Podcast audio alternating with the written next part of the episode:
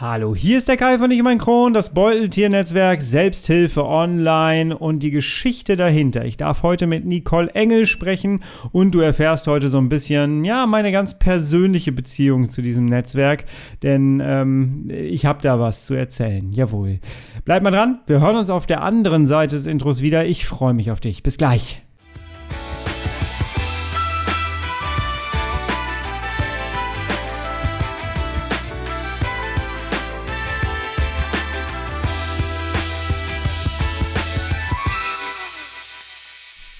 Herzlich willkommen zu einer weiteren Ausgabe von Ich und mein Kron, dein Kronpott. Hi, Tag. Ich hoffe, es geht dir gut. Ich hoffe, du bist schubfrei. Ich hoffe, du bist schmerzfrei. Und ich hoffe, du bist durch diese turbulente Woche gekommen, die auch an mir nicht so ganz spurlos vorbeigegangen ist und auch an meiner Gesprächspartnerin gleich. Ähm, das Ganze, ja, war ein bisschen turbulent und schwierig für uns, aber da gehen wir ganz zum Schluss auf jeden Fall nochmal drauf ein. Ich freue mich trotzdem sehr, heute dieses Thema, dieses Gespräch mit dir teilen zu können und dass das überhaupt stattgefunden hat. Denn ich darf heute mit Nicole Engel sprechen. Nicole Engel ist die Gründerin vom Beuteltier-Netzwerk-Verein und ich habe eine ganz besondere Geschichte mit, die, oder eine persönliche Geschichte mit diesem Verein, denn als ich meinen Stoma bekommen habe, aus dem Krankenhaus gekommen bin, hatte ich ganz, ganz viele Probleme. Ich hatte ganz viele Komplikationen mit dem Stoma. Äh, ich bin dehydriert, ich hatte Schwierigkeiten mit der Nahrungsaufnahme, mit der Nährstoffaufnahme und so weiter und so fort. Und ich brauchte Hilfe und die habe ich dort auf jeden Fall gefunden. Ich wurde sehr herzlich aufgenommen von Menschen, die schon Ewigkeiten Erfahrung haben und dass das Ganze, was wir hier heute präsentieren, nicht nur was für Stomaträger ist, ähm, das beweisen wir dir auch. Denn ich gebe, das ist wirklich etwas, was ich immer wieder auch Leuten in meinem Coaching mitgebe. Ähm, vernetze dich, wenn du Morbus Crohn oder Colitis ulcerosa hast, vernetze dich mit Menschen, die einen künstlichen Darmausgang haben. Du wirst auf so unfassbares Expertenwissen treffen, denn Leute mit einem Stoma, egal ob Iliostoma oder, oder Kolostoma, die wissen, wie man seinen Darm ruhig kriegt, wie man seinen Stuhl ein, eindickt, wie man ähm, in seine Kraft kommt, wie man nicht dehydriert, was ein Kurzdarm ist. Die haben einfach das unfassbare Expertenwissen, weil sie es selber leben. Und es ist doch fahrlässig, da wegzugucken. Und das ist immer etwas, eine Botschaft, die ich ganz, ganz wichtig finde, weil viele wollen damit nichts zu tun haben mit diesem Thema. Und das ist falsch aus meiner Sicht. Denn wir gehen da an Expertenwissen dran vorbei, wenn wir das einfach so wegignorieren. Ja. Aber mir ist auch mal wichtig, heute die Geschichte des Beuteltiernetzwerks so mal zu hinterfragen, denn ich wusste auch einiges nicht davon und ähm, deswegen, ich freue mich sehr, dass Nicole zugesagt hat, dass wir ganz schnell einen Termin gefunden haben und dass wir heute mal wirklich über die Arbeit der Selbsthilfe online sprechen und inwieweit sich eigentlich das Ganze auch mit Corona verändert hat und ähm, ersetzt eigentlich eine Facebook-Gruppe die richtige Selbsthilfe vor Ort in deinem Ort? Darüber reden wir heute. Bleib dran, ich wünsche dir ganz viel Spaß, ganz viele inspirierende Momente und vielleicht berühren wir dich ein bisschen mit dem Gespräch. Tough times never last, but tough people too. Hallo Nicole, schön, dass du die Einladung angenommen hast und ich freue mich schon die ganze Zeit auf dieses Gespräch hier. Jawohl, weil es mich selber auch so ein bisschen, meine Geschichte so ein bisschen berührt hat. Stell dich mal bitte einmal ganz kurz vor, wer bist du eigentlich? Ja, hallo Kai. Erstmal schön, dass, da, dass ich da sein darf. Ähm, ja, ich bin Nicole Engel, ähm, zurzeit noch 43, bald 44 Jahre alt und ähm, lebe im wunderschönen Baden-Württemberg in der Rheinebene nicht weit von Straßburg entfernt. Aber. Ach, wie schön. Ja, ist eine schöne Ecke, aber mir fehlt das Wasser. Geboren bin ich an der Ostsee. Ja. Und ähm, ja, genau. Das mit dem Wasser verstehe ich sehr gut, ja. ja, das Meer fehlt schon sehr, obwohl der Rhein auch schön ist. Und der Bodensee nicht weit weg. okay, also hergekommen bin ich damals ähm, 1997 nach einer ziemlich heftigen Krankengeschichte. Mhm. Also wie gesagt, geboren bin ich im wunderschönen Mecklenburg. Ich hab, bin da ähm, glücklich aufgewachsen, hatte eine tolle Kindheit, damals im Osten. Mhm. damals war es ja noch so. Ähm, dann kam die Wende. Ähm, das haben wir auch noch relativ gut auf die Reihe gekriegt. Ich bin dann, ähm, habe den, den Schulwechsel äh, relativ gut auf die Reihe äh, bekommen, indem ich dann aufs Gymnasium gegangen bin. Damals hieß es, nur mit Abi bekommst du einen Job. ähm, gut, dann habe ich das halt probiert. Ähm, die Schule war okay, bis es dann angefangen hat äh, mit diesen ganzen Darmproblemen oder eigentlich waren es damals eher so Magenprobleme. Also ich hatte Bauchkrummeln und diese ganzen Sachen wurden natürlich darauf zurückgeschoben. Ähm, Stress, Umbruch, ähm, ja, dieses alles, was neu war. Mhm. Ja, dann fing ich aber auch an zu brechen. Also ähm, ja, und ich war ein bisschen stabileres Mädel. Mhm. Damals hab äh, halt äh, bin halt nach dem Essen und so immer mal wieder auf dem Klo verschwunden und ähm, ich wollte das nicht. Das war immer das Schlimmste für mich. Also wenn die Leute dann irgendwie so blöde Sprüche gebracht haben, so von wegen, ja, drei Hapse und schon kotzt es aus. Ähm, das war nicht meine Intention, also das war nicht gewollt, sondern ich konnte es einfach nicht äh, in mir behalten. Mhm. Was natürlich die, die, das ganze Leben dann erschwert hat. Also das war ähm, auch auf die Psyche ging natürlich, ne, weil du verkannt wurdest und nicht äh, erkannt wurde, dass es da wirklich irgendwo Probleme gab. Ja, mhm. ähm, zu meinem in Anführungsstrichen Glück kam dann relativ schnell eine Fistel mit dazu, so dass ich äh, wirklich im Krankenhaus gelandet bin und ähm, diese Fistel, diese Analfistel äh, dann operiert wurde und in dem Zuge der Darm angeschaut wurde und da dann festgestellt wurde, da ist was faul. Das ist so nicht normal, da sollte man noch mal gucken. Ich war damals mhm. 16. Ähm, war nicht so schön. Also so eine Operation ist natürlich eh in dem Alter nicht so toll. Ähm, das ist, äh, ja, es war alles nicht einfach. Ich hatte äh, auch kaum jemanden zum Reden, weil ich nicht verstanden wurde. Klar, die zwei Jahre vorher mit dem ganzen Brechen und so, die haben halt Spuren hinterlassen. Meine Eltern waren relativ ja, wie soll man das sagen, hilflos. Also die habe ich eigentlich nur hilflos erlebt. Also mhm. ähm, wir hatten ja auch unser keine Fachärzte, das war alles irgendwie weg. Wir hatten so ein kleines Provinzkrankenhaus, in dem ich da äh, die erste Darmspiegelung zum Beispiel noch ohne Narkose erleben durfte, mhm. mit 16. Das war, also ich habe mich totgeschrien, mhm. weil ja mhm. eh auch damals schon alles entzündet war. Also das war Horror. Es war wirklich richtig Horror und ähm, ja, das, das sind so Erlebnisse, die gehen auch nicht weg. Ähm, dann, ja, und dann wurde man irgendwie so von Arzt zu Arzt gereicht. Die Psyche war auch immer noch ein Thema. Also ich bilde mir das nicht alles so ein. Also ich sollte einfach positiv denken, dann geht das auch weg. Und ach, das sind alles so, ja, wenn man so heute drüber nachdenkt, das ist schon, oh, das ist äh, erschreckend, was, was ich da alles so abgespielt habe. Ähm, ich habe dann halt zwischen Krankenhaus und Schule gependelt, habe mein Abi mit 40 Fieber, äh, ich weiß 40 Fieber in der mündlichen Prüfung, das weiß ich noch, aber ich habe es mhm. geschafft. Ja. Mit Hängen und Würgen bis ich dann wieder in einem Krankenhaus gelandet bin, diesmal ein bisschen weiter weg. Es war ein größeres Krankenhaus, da bin ich, ich weiß von Weihnachten nicht mehr viel. Ich bin dann mit dem Notarzt dahin, äh, Intensivstation und irgendwie unter Morphium und keine Ahnung, was sie da mir alles reingepusht haben. Und damals hieß es dann, ähm, es wäre besser, so eine Total-OP zu machen, da ist alles entzündet, bevor sich Gebärmutter und alles andere auch entzündet, alles raus. Und da hat zum Glück meine Mama gesagt, nein, das Mädel ist 19, das machen wir nicht. Mhm. Ich bin ja heute dankbar. Und ähm, wie es denn der Zufall will, da kannte jemand jemanden, der jemanden kannte. Mhm. es war halt äh, ein Onkel von mir, der hat hier unten schon gewohnt. Äh, und der kannte den Dr. Seufert und der hat dann im Prinzip gesagt, ähm, pack das Mädel mal ein, ich nehme die mal mit her, vielleicht kann der was machen. Der ist so, ein, so eine Ikone unter äh, CED-Lern. Und dann bin ich halt hierher gekommen und das war wirklich jemand, ähm, der, das war, wie, der war, der war einfach Wahnsinn. Das war noch ein richtiger Arzt, der hat dich gesehen und gesagt, ach du Scheiße. äh, der hat mich dann jetzt, äh, also ich bin am 7. September 97 hier runtergegangen und ich glaube am 10. war ich schon im Krankenhaus und dann gleich sechs Wochen. Der ja, hat mich, welche also Diagnose also, hast du bekommen? Also der hat dann wirklich die Diagnose Morbus Crohn gestellt. Morbus Crohn, okay. Genau, damals dann Morbus Crohn und also damals waren es insgesamt anderthalb Meter äh, Dickdarm entzündet in Absch Boah. also mit, mit teilweise gesünderen Abschnitten. Also das war, ich habe damals noch, also ich habe, wie gesagt, ich war ursprünglich mal ein bisschen korpulenter, also ich habe mich ja immer über die 70 Kilo bewegt und damals, glaube ich, waren es noch so an die 50, 54 Kilo oder sowas bin ich damals hier unten angekommen. Ja. Also das Ziel war dann immer 60 Kilo zu erreichen. Ich meine, ich bin 1,75 groß. Also da hm. sind 60 Kilo, sollte so Minimum sein, ne? Das ähm, stimmt, ja ja, es wäre schon immer schön. Das war erstrebenswert, habe ich nicht immer geschafft. Also das merke ich dann auch. Also es ging dann halt auch immer noch hoch und runter, auf und ab, wie das halt Und dann bist du mit 16 oder 17 dann mit einem Stoma aufgewacht nach nee, der nee, Operation? Nee, nein, nee? nicht. Ach, noch nein, nicht? Nein.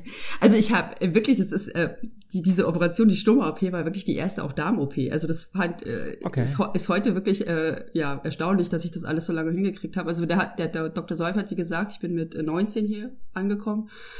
Ähm, der hat mich dann von der Schippe gekratzt. Das hat er mir hinterher auch gesagt. Also ich hätte, ich hätte vielleicht noch ein halbes Jahr gemacht, dann wären meine, äh, mein, mein Körper einfach so kaputt gewesen, da hat er nichts mehr tun können. Okay. Und ähm, ja, der hat mich dann ähm, ja hier etabliert sozusagen. Der hat mich medikamentös eingestellt und ähm, damals schon für mich gekämpft. Also äh, ich glaube, zwei Jahre später habe ich meine erste Remicade-Infusion bekommen. Damals war das in Deutschland noch gar nicht richtig auf dem Markt. Das lief über eine Studie, die er ins Leben gerufen hat, sozusagen. Oh. Also das war alles so ein bisschen mhm, hintenrum. Ich darf heute Ja. so reden. Der gute, Mann ist, der gute Mann ist leider nicht mehr unter uns. Der ist leider Okay. verstorben. Aber ähm, ja, der hat, der hat mir wirklich mein Leben gerettet. Der ist ganz toll. Ich habe damals äh, auch schon, ähm, ja, ich habe ihn danach auch noch ein paar Jahre äh, gesehen, auch als er nicht mehr Arzt war. Wir waren immer in Kontakt. Ein toller Mann. Okay. okay. Ja. Wie ging's für dich dann weiter? Ja, ich habe hier, ich habe damals ja mal gesagt, ich komme nach Hause, wenn ich wieder gesund bin. Nach der Diagnose hieß ja, äh, wird nichts mehr. Also Diagnose lebenslang ist Morbus Crohn einfach. Also ich Mhm. werde nie wieder gesund sein. Das war dann auch eine krasse Sache. Also das dann zu verarbeiten, dieses lebenslang wirst du krank sein und es wird nie wirklich gut sein. Das war nicht einfach. Mhm. Zumal ich ja dann hier unten auch relativ allein war. Ich hatte zwar meinen Onkel, meine Tante, die hatten zwei Kinder, aber also als, als Person an sich war ich relativ allein. Ja. Und ähm, ja, dann habe ich halt geschaut, was mache ich jetzt hier. Dann habe ich äh, Bewerbung geschrieben, habe dann eine Lehre gemacht zur äh, technischen Zeichnerin im Sondermaschinenbau.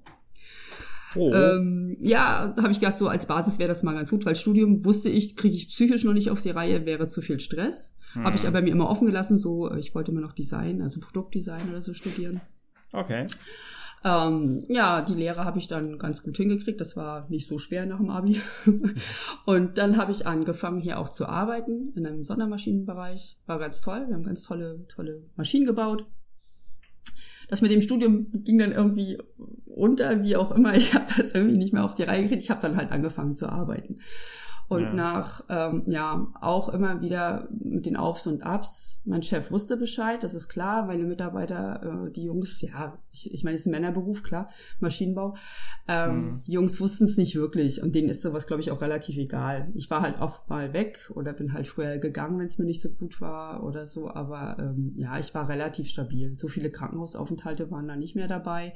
Aber man Mhm. braucht halt als, ja, wie alle CEDler das wissen, wenn man mal so im Schub steckt, dann braucht man doch mehr Zeit zur Erholung. Also es war dann halt wirklich so, ich bin arbeiten gegangen, bin nach Hause gegangen, habe mich hingelegt, mich ausgeruht, das Wochenende genutzt, wieder arbeiten gegangen. Also viel Okay. mehr war da nicht. Das war so mein Leben. Oh Gott. Okay. Wie ist das mit, mit, mit der Akzeptanz von Morbus Crohn? Du kennst vielleicht meinen Spruch, äh, akzeptieren statt resignieren. Es, es geht halt nicht ohne Akzeptanz. Wie ist das Mhm. für jemanden, der 16, 17 ist und dann die Diagnose bekommt, Morbus Crohn und gehasst. lebenslang? Mhm. Also, ähm, ja, also das erste war halt so dieses, äh, oh Gott, lebenslang. Also das war für mich so, ähm, da habe ich auch jemand anderen dann über diesen Spruch kennengelernt. Ich habe damals wirklich gesagt, ich hätte lieber Darmkrebs, weil Darmkrebs ist heilbar. Ich Mhm. entschuldige mich hierfür bei allen Darmkrebsern für diese Aussage. Ähm, mir wurde auch regelrecht der Kopf gewaschen hinterher, aber es war damals, ich war wirklich so, weil dieses unheilbar, das ist so ein riesen Rucksack, den du da auf den Rücken geschnallt bekommst, den kriegst du einfach gar nicht allein gebacken und getragen. Das ist echt heftig. Ähm, und dieses Unheilbar ist halt einfach auch so, so, ja, und jetzt, was fange ich jetzt an zu leben? Lohnt sich das überhaupt? Was Mhm. anzufangen oder wird's dann eh wieder abgebrochen, weil das war ja oft so. Dann hast du irgendwie so dieses, diese Ziele, diese Pläne und dann meint der Darm auch, nö, ich entzünd mich mal wieder und dann bist du wieder drei Wochen im Krankenhaus. Alle Pläne, alle Ziele rücken in irgendwie Dimensionen, die Ja. du nicht mehr erreichen kannst. Und dieses Auf und Ab psychisch durchzustehen und dann, so wie bei mir, relativ allein, es ist nicht einfach, aber es hat mich stark gemacht. Also das merke ich heute. Ähm, diese Zeit, die hat mich extrem stark gemacht, äh, Dinge zu akzeptieren, die ich nicht ändern kann. Mhm. Nicht einfach, aber wenn ich es nicht ändern kann, dann nehme ich das, was ich habe und mach's Beste draus. sind so diese Floskeln furchtbar. Aber so ist es wirklich. Also das war ja. für mich wirklich so. Ähm, ich wusste, ich werde nicht studieren können, also habe ich halt meine Lehre und habe mich innerbetrieblich halt hochgearbeitet, so weit wie es ging. Oder äh, ja, andere Sachen. Ich hatte natürlich auch Hobbys oder so. Und wenn ich wusste, okay, ich kann jetzt keinen Marathon laufen, aber dann mache ich eben halt eine kleine Runde. Also dass man, mhm. man, man nutzt das, was man kann, in dem Sinne, ja, ja. wie es geht. Lass uns mal über deinen Stoma reden. Wie kam es dazu? Ab wann hattest du ihn? Also das Stoma kam nach dem Kind, zum Glück. Okay. Also ja, die, die, meine große Liebe kam ja dann noch dazu. Ähm, wir waren damals schon mal zusammen, also als wir 17, 18 waren. Big mhm. Love mhm. und überhaupt. Und ja, gut, ich war krank, klar. Ähm, es war halt nicht so einfach, weder für ihn noch für mich. Also er ich meine, wir waren 17, wir wollten Party machen, wir wollten irgendwie die Welt entdecken und ich lag halt daheim, war halt tot und ähm, er hatte ein schlechtes Gewissen, äh, wenn er irgendwie auf Party gegangen ist. Ich hatte das schlechte Gewissen, ist er bei mir geblieben. Zusammen weggehen ging ab und zu, aber auch nicht so wirklich. Also das war halt echt eine anstrengende Sache und das, ich wurde halt immer kranker. Und äh, irgendwann haben wir uns einfach getrennt, weil es nicht mehr funktioniert hat. Wir haben uns aber nie ganz aus den Augen verloren. Also das war halt immer so, er kommt aus demselben Ort wie ich, unsere Eltern kennen sich. Ähm, die Väter haben zusammen Fußball gespielt. Also dementsprechend, ähm, ja, immer wenn ich auf Heimaturlaub war, haben wir uns dann auch mal gesehen. Es war jetzt nicht so, dass wir jetzt irgendwie uns gehasst haben oder so, das nicht. Ja, und irgendwann 2004 war das dann so, ja, das ist dann, wäre ein neuer Podcast, wenn wir das jetzt alles so erzählen wollen würden. Ja. ähm, da kam das dann halt wieder, dass es wieder geschnackelt hat und er dann im Endeffekt wieder äh, sein Auto gepackt hat, ist zu mir gezogen. Mhm. Ja, und wir haben uns dann hier unten so unser kleines Leben aufgebaut. Es lief echt super. Und ähm, ich meine, ich wollte eigentlich nie Kinder, aber dann ist es dann doch passiert. Dann haben wir gesagt, okay, wir probieren das mal. Klar, alle Ärzte sagen, oh mein Gott, mit den Diagnosen, die Verwachsung im Bauch, überlegen Sie sich mhm. das gut. Das wird nie äh, ja gut gehen sozusagen. Also ähm, die Medikamente, sie sollten die absetzen, die mal damals, ich habe ja das Remicade über Jahre schon genommen gehabt damals. Und in, ja, äh, in Amerika gab es die Studien, in Deutschland natürlich noch nicht, über Schwangerschaft und äh, diese ganzen Immunsuppressiva. Und ähm, ja, ich hatte dann halt eine, wie heißt das so schön, Extremschwangerschaft, extremst überwacht mit allen möglichen Ärzten, aber mir ging's mhm. super gut. Okay. Also die Schwangerschaft über war toll. Ich wär, damals haben wir gesagt, ich wäre gern Dauerschwanger. Ich hatte keine Beschwerden. Also das war super. Ich konnte den Bauch hängen lassen. Das war genial. Also ich hatte wirklich gar nichts. Mir ging es einfach nur super gut. Die Psyche war halt da. Das war super gut. Also ja. wir hatten echt eine, also eine richtig tolle Zeit. Ja, das Kind kam ein bisschen zu früh.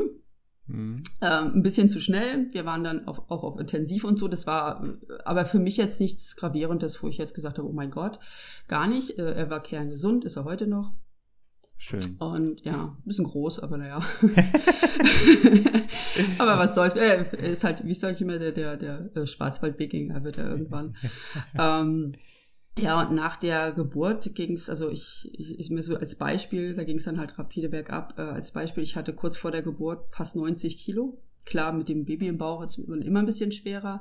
Mhm. Ähm, und dann die äh, ein Jahr später habe ich um die 50 kämpfen müssen. Mhm. Also das ging wahnsinnig schnell, wahnsinnig schnell bergab. Ja. Ich hatte dieses Baby, ich musste funktionieren. Max ist relativ äh, ruhig gewesen. Also ich weiß nicht, ob die Kinder spüren das, glaube ich, irgendwie. Der hatte äh, ähm, im Badezimmer so eine kleine Krabbeldecke. Ich meine, er ist noch nicht wirklich viel gekrabbelt damals. Na, das fing nachher an, aber äh, also es hat mir so leid. Ist, Im Prinzip ist er aufgewachsen, die erst, das erste Jahr zwischen Schlafzimmer, Kinderzimmer und Badezimmer. Also es fing dann mhm. wieder an, dass es wieder äh, die Durchfälle klar waren da. Ich musste ewig brechen und alles gleichzeitig. Und ja, und dann hast du dieses kleine Würmchen da zu versorgen. Mein Mann musste arbeiten, der schafft im Fünf-Schicht-System. Der konnte auch nicht immer da sein und freinehmen schon gar nicht. Also das war, äh, es war eine richtig krasse Zeit. Also richtig heftig. Mhm. Und ich habe immer gemerkt, ich schaff's alleine nicht, ich komme da nicht wieder raus. Der Körper macht nicht das, was ich will. Wir haben mit Medikamenten probiert. Ich habe auch hochdosiertes Cortison und alles Mögliche, was dann da so auf dem Markt war, ähm, ausgetestet, aber es hat nicht funktioniert. Also das war okay. einfach nicht machbar. Und dann habe ich irgendwann gemerkt, äh, ich kann nicht mehr, mein Körper geht kaputt, ich sterbe. Also das war wirklich so für mich so dieses innere, ich, ich kann nicht mehr, es geht nicht mehr. Und dann habe ich meinen Arzt angerufen und gesagt, ich bin soweit. Der wusste sofort Bescheid. Ich lag dann drei Tage später, war ich im Krankenhaus. Da mussten sie mich erstmal ein bisschen künstlich ernähren, damit ich die OP, äh, die Narkose mhm. und so ein bisschen vertrag oder äh, durchstehe. Und ähm, am 1. Dezember 2010 war das dann. Also Max ist im März 2009 geboren. Und im Dezember 2010 hatte ich dann die große Operation, wo mir aber im Vorfeld auch gesagt wurde, wenn operiert wird, dann wird wahrscheinlich der ganze Dickdarm rauskommen. Das wird dann also endgültig sein. Deshalb habe ich es aber, das war vorher schon mal im Gespräch klar, aber ich habe das halt immer ganz weit weggeschoben. Und gesagt, Stoma trägt Oma, ich bin 30, hallo, geht weg damit. Aber da war es dann halt wirklich für mich so, ich habe dann auch gar nicht groß mich drauf vorbereitet, vorher immer weggeschoben. Ich wusste, ich sterbe dann in dem Moment und dann habe ich einfach gesagt, mach den Scheiß, es muss jetzt einfach nur aufhören, ich will Ja. wieder leben. Und also was da auf mich zukommt im, im Nachhinein, habe ich mich überhaupt nicht mit beschäftigt im Vorfeld. Gar nicht. War's, war vielleicht gut so, oder? Wahrscheinlich, ich weiß es nicht. Ich, ich kann es im Nachhinein, ich, ich weiß es nicht, keine Ahnung. Ich meine, ich hatte wirklich Glück, wenn ich so, ich meine, ich kenne ja jetzt auch viele andere äh, Operationen und Anlagen und, und, und Personen Betroffene. Und ich hatte wirklich wahnsinniges Glück. Ich war in dem Krankenhaus, in dem ich hier aus, äh, operiert wurde, die erste, die äh, minimalinvasiv operiert wurde von dem äh, Oberarzt, der dort äh, war. Hm. Ähm, wusste ich ja auch nicht. Also wie gesagt, ich habe da nicht viel von mitgekriegt. Die hat ja gesagt, macht, macht, dass es aufhört. Ähm, Ja. Und der hat mich dann da operiert und ähm, ich hatte keinen Bauchschnitt. Ich hatte äh, ja ein wunderschön angelegtes Stoma. Ich war auch gleich fasziniert. Also ich bin aufgewacht und ja, ich weiß nicht, ich bin halt, was das angeht, bisschen verrückt vielleicht. Also ich bin aufgewacht und, und wusste, ich habe da jetzt irgendwas am Bauch. Ich habe das, äh, man hat ja diese geilen durchsichtigen Beutel zum Anfang, gell? Oh, furchtbar, oder? Ja, für mich fand ich das gar nicht so schlimm. Ich meine, die, die Kacke da drin hätte ich, auf die hätte ich verzichten können, aber ich fand das so faszinierend, wie mir da ein Stück Eingeweide aus dem Bauch guckt, das bewegt sich und mir geht's trotzdem, na gut, ist jetzt übertrieben, aber ich lebe trotzdem. Ich fand das echt irre. Ich konnte da irgendwie so stundenlang zugucken, wie sich das so bewegt hat und so gewuselt ist. Das kennt man irgendwie aus irgendwelchen Horrorfilmen oder so. Also ich fand das schon faszinierend. Also ja, die, auch was so ein Körper aushalten kann, das hat mich echt also beeindruckt, sag ich jetzt mal. Also Das ist sowieso der letzte Punkt, den du jetzt gesagt hast. Das ist sowieso Mhm. etwas, was mich immer wieder fasziniert. Was, was ein Körper eigentlich, der ist ja darauf getrimmt zu überleben und immer, Mhm. immer irgendwie zu leben. Und was der mitmachen kann, das Ja. ist schon enorm. Das ist auf der einen Seite gut, auf der anderen Seite ist es aber auch schlecht, weil wir dann immer sagen so, ach guck mal, mir geht's ja gar nicht so schlecht. Und- ja, mitunter auch das, aber mitunter Ne? sagen wir ja auch, äh, so der Kopf sagt, ich kann nicht mehr, aber der Körper macht Genau. einfach irgendwie weiter. Und genauso ist es ja umgedreht auch. Also Ja. wenn der Körper sagt, er kann nicht mehr, sagt der Kopf jetzt, äh, Arschbacken Ja. zusammen und los geht's. Also ja. ähm, eigentlich ein, gutes Team. so. Hattest du ein Ili äh, hast du, du hast ja ein, ein endständiges äh, Stoma. Ja. Ähm, ein Ilio oder ein Kolo? ja, ein Ilio. Ich habe gar Ilio. keinen Dickdarm Also. Dünndarmstoma für die Leute, die sich jetzt. ja. Okay.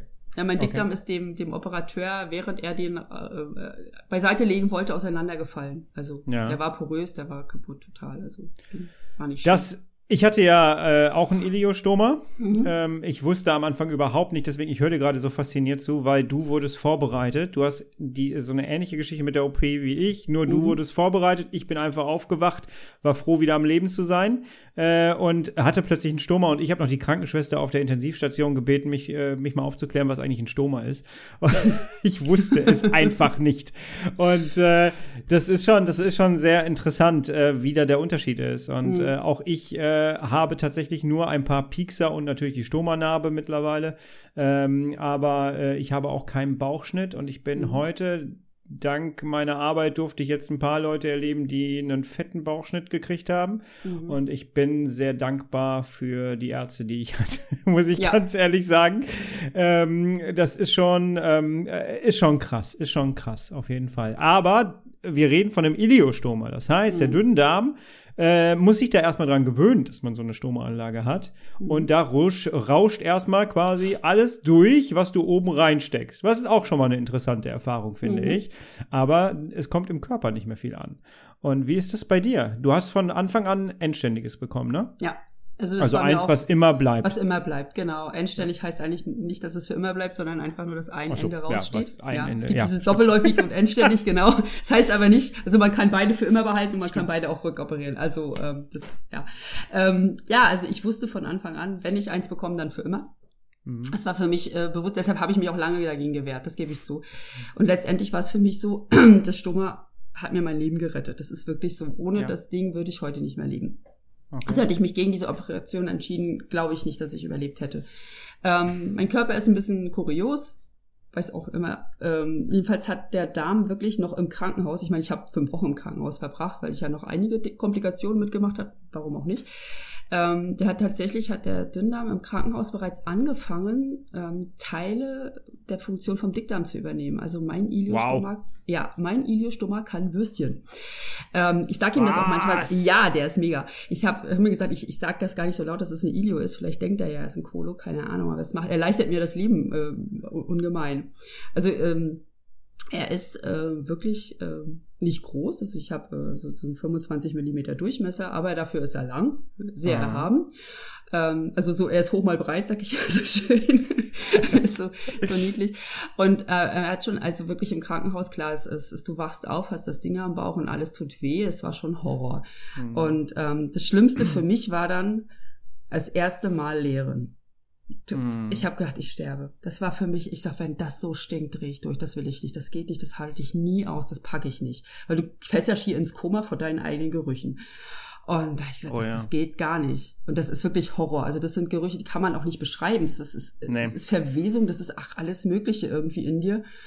Und ich hatte im Krankenhaus eine mega geile Stoma-Schwester, die war so super. Und die hat zu mir gesagt, ja, Mäusi, was hast du die letzten Monate, Wochen, Tage eigentlich zu dir genommen? Ähm, und ich sagte, ja, nicht viel. Eben, das, was du da jetzt rausholst, das sind alle Medikamente, das ist die Narkose, das ist alles Mögliche, was da jetzt noch drinne in deinem Darm, in deinen Gedärmen da rumwuselt. Und ähm, wart mal ab, in drei, vier Wochen ist das was ganz anderes. Zum Glück hatte sie recht. Ähm, weil mhm. wenn du dich nachher ganz normal ernährst oder wieder isst oder so, da mit Ernährung kann man ja wahnsinnig viel machen, auch was Gerüche angeht oder oh überhaupt ja. auch Konsistenz oh und so. Aber das musst du halt auch erstmal lernen, vor allem musst du es wissen, weil ich bin, ich bin echt, ich war, ich war schockiert die ersten zwei Tage. Das halte ich nicht aus. Ich bin wirklich mit ja, Luft anhalten auf die Toilette und das war, also ich meine, als ich es nachher mhm. selber konnte. Das war schon heftig. Das war. Das ist interessant. Schön. Äh, ich, ich gehe, bei mir geht gerade im Kopf durch. Erste Mal lehren, lehren mhm. sagst du, war das Schlimmste für dich. Mhm. Ich hätte gedacht, dass du jetzt das, das erste Mal wechseln. Ähm, mhm. Erste Mal lehren, musste ich gerade kurz überlegen, war tatsächlich nicht cool. War also auf der Intensivstation, klar, das habe ich mhm. nicht so mhm. ganz mitbekommen, aber hinterher ging es dann darum, ich hatte 44 Kilo, musste dann aufs Klo gehievt werden mit zwei Personen, weil ich nicht richtig aufstehen konnte, nix. Ja. Ähm, und das erste Mal wirklich lehren war, dass der Beutel geplatzt ist. Dieser Ach, billige, schön. ätzende Beutel aus dem Krankenhaus. Und dieser Ausstreifbeutel bei Iliostoma, mhm. ähm, der dann einfach mal geplatzt ist. Und äh, ich weiß noch, dass das für mich die absolute Hölle war, weil das war so schambehaftet, das Ganze. Mhm. Mhm. Und es war wirklich nicht cool. Und ähm, aber wir reden da jetzt so drüber und sagen, oh, alles so schlimm und so. Aber letztendlich hat uns beiden diese ganze Sache das Leben gerettet. Ja. Ähm, und es bleibt ja nicht so, wie es im Krankenhaus ist. Das sind immer nur Erfahrungen, die so hängen bleiben. Ne? Ja, Gott sei Dank. Ja. Also wie jetzt das, was du da hast, dieses Trauma, äh, Beutel geht auf oder löst sich oder wie auch immer, man steht in seiner eigenen Scheiße. Ich glaube, ich, also ich will jetzt nicht die Hand ins Feuer legen, aber ich glaube, so 98 Prozent aller Stomaträger haben diese Erfahrung gemacht. Ja. Also du bist ja. nicht allein. Ja. Niemand von so. uns. Das, das also ist das so. Ist wirklich, ich glaube, ich glaube, es ist so, ich sage mal, es ist so diese Stomataufe für mich. So, ein, einmal rein. Oh Gott, jetzt bilden sich wieder Bilder im Kopf. Ey. Oh nein. Ja, warum? Oh nein.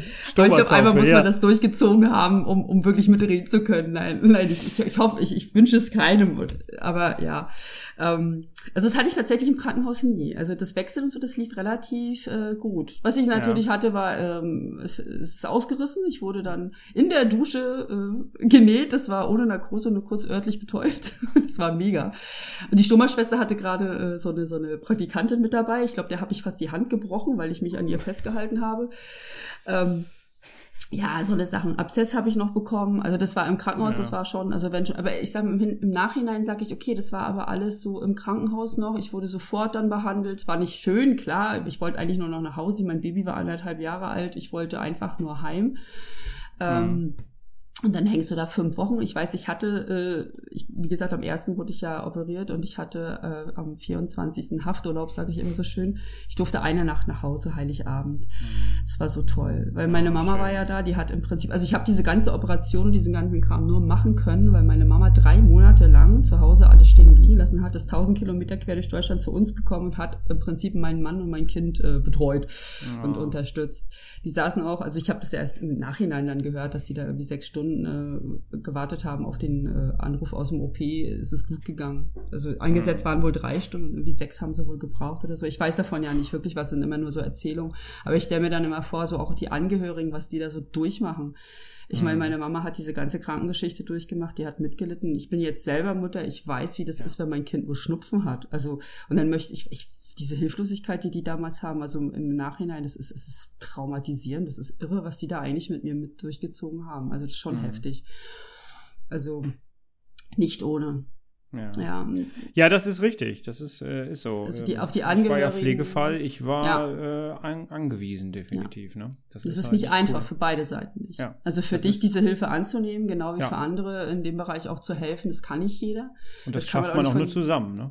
Ja, das ist halt ja. ganz wichtig, ne? Und da entscheidet sich dann meistens auch, ist das jetzt gut oder ist das nicht gut, ne? Die mhm. Partnerschaft. Das ja. ist tatsächlich so. Du hast einen wichtigen Punkt gerade gesagt, und zwar, äh, es geht auch anderen so. Und äh, das durfte ich ja auch erfahren quasi. Ähm, und äh, mhm. deswegen mhm. freue ich mich ja auch, dass wir beide miteinander sprechen, denn es war über deine Plattform, die du gegründet hast. ähm, da äh, reden wir gleich drüber. Mir war erstmal wichtig, so mal ein bisschen die Hintergründe mitzukriegen, deine Geschichte auch mal zu hören. Ich glaube, viele kennen dich vom Beuteltier-Netzwerk und mhm. ähm, aber viele kennen, glaube ich, nicht wirklich deine Geschichte, die dahinter steht, habe ich so das Gefühl gehabt. Und äh, also einige. Ja. äh, trotzdem, bevor wir jetzt darüber reden, ähm, noch, noch eine Frage. Wie sehr bist du an diesen Aufgaben, die du da so mitbekommen hast, an diesen Erfahrungen gewachsen für dich? Auch persönlich? Enorm. Also ich weiß, dass ich im Prinzip alles schaffen kann. Also ich, ich, ja. ich, ich habe, das ist auch so ein Spruch von mir, ähm, ich habe überlebt. Also ich war stärker als das, was mich töten wollte.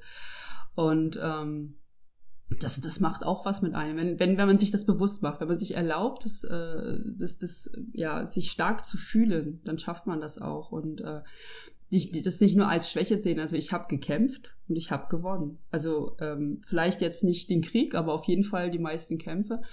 Ähm, ich habe diese Krankheit, ich habe es akzeptiert, ich habe das Stoma, ich hab, habe auch dieses akzeptiert und ich, ich führe jetzt ein, ein selbstbestimmtes Leben. Also ich lasse mich nicht von meinen Krankheiten und von meinen Handicaps im Prinzip äh, ja ähm, beeinflussen, ja, aber nicht mehr bremsen. Also nicht mhm. auf Dauer bremsen. Also früher habe ich wirklich, wie gesagt, das habe ich ja schon vorhin schon erwähnt, so dieses, lohnt sich überhaupt anzufangen, äh, wenn es mir doch eh wieder weggenommen wird oder wie auch immer. Und heute sage ich mir einfach, ja, es lohnt sich. Irgendwie hat das alles seinen Sinn und zu irgendeinem Ziel und zu irgendeinem Punkt macht dieser, kommt, also wird mir dieser Sinn auch bewusst oder dieses, warum ich jetzt hier so kämpfen musste.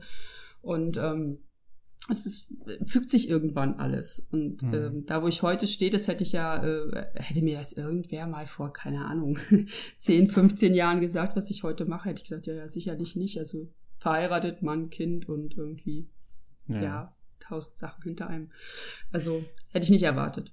Ich habe mal diesen Spruch mitgekriegt, dieses äh, Narben sagen dir oder Narben zeigen dir, dass etwas dich töten wollte, mhm. aber du stärker warst. Genau.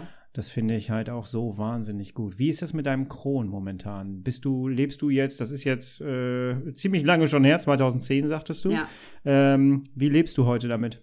Witzigerweise wurde aus dem Kron eine Colitis zwischendrin mal. Dann war es eine okay. Kronkolitis, also es gab ja äh, tausende Diagnosen. Und ähm, seitdem der Dickdarm wirklich weg ist, habe ich darmtechnisch keine Beschwerden mehr. Mhm. Also dem Darm geht's gut. Okay. Da bin ich relativ äh, stabil. Nimmst du Medikamente?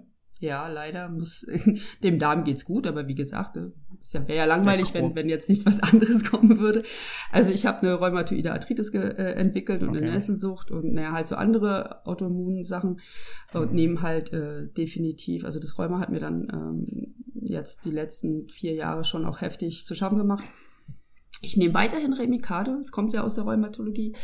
Ähm, spritze jetzt noch äh, TX nebenbei. Cortison bin ich frei, da bin ich raus. Und dann halt na, so ein paar so Nahrungsergänzungsmittel, weil der Darm. Dünndarm, ja, da muss man doch schon ein bisschen was nachhelfen, dass sich alles so durchrutscht. Ja. Wie bist du auf die Idee gekommen, andere Leute mit einzubinden in deine Krankheit, so ein Netzwerk zu gründen, irgendwie Leute zusammenzuführen? Wie bist du auf die Idee gekommen, ich gründe jetzt mal das Beuteltier-Netzwerk? ähm, eigentlich purer Egoismus. also anfangs, Mein Podcast auch. genau. Ähm, angefangen, also Schuld ist wie immer mein Mann, also auf den schiebe ich fast alles. Der ist Schöne auch schon Grüße. Kind und so. Ja, ja. ähm, genau, liebe Grüße.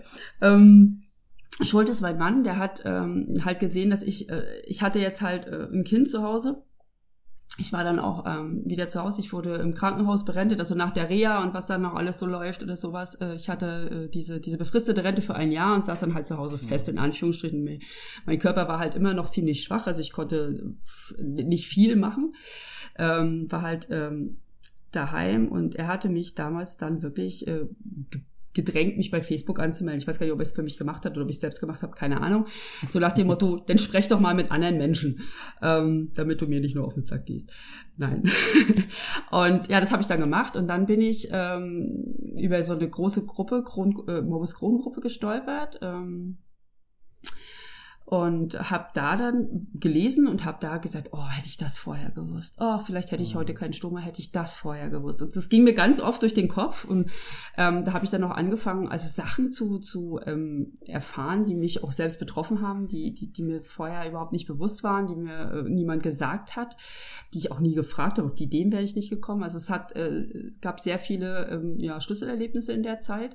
Dann habe ich angefangen, mich mit dem Admin gut zu stellen und wir haben äh, zusammengearbeitet. Ich habe dann dann ähm, so ein bisschen für ihn auch mit, mitgeschafft. Damals ist Darm Lifestyle entstanden, also diese Grafiken mit der lila Schleife und so Sachen.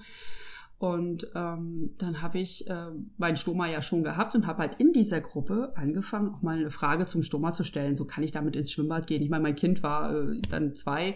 Wir wollten auch mal in den Trampolinpark und so Sachen. Kann ich das überhaupt? Geht das? Fällt mir da irgendwas ab oder so? Das wusste ich nicht. Und äh, mein Arzt weiß das auch nicht. Der kennt das ja nicht woher auch.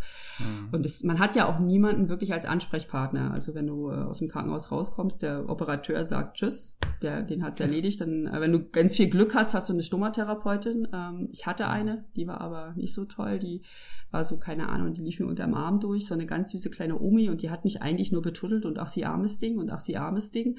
Ich gedacht, ich brauche jetzt hier kein Mitleid, ich brauche Hilfe und Unterstützung.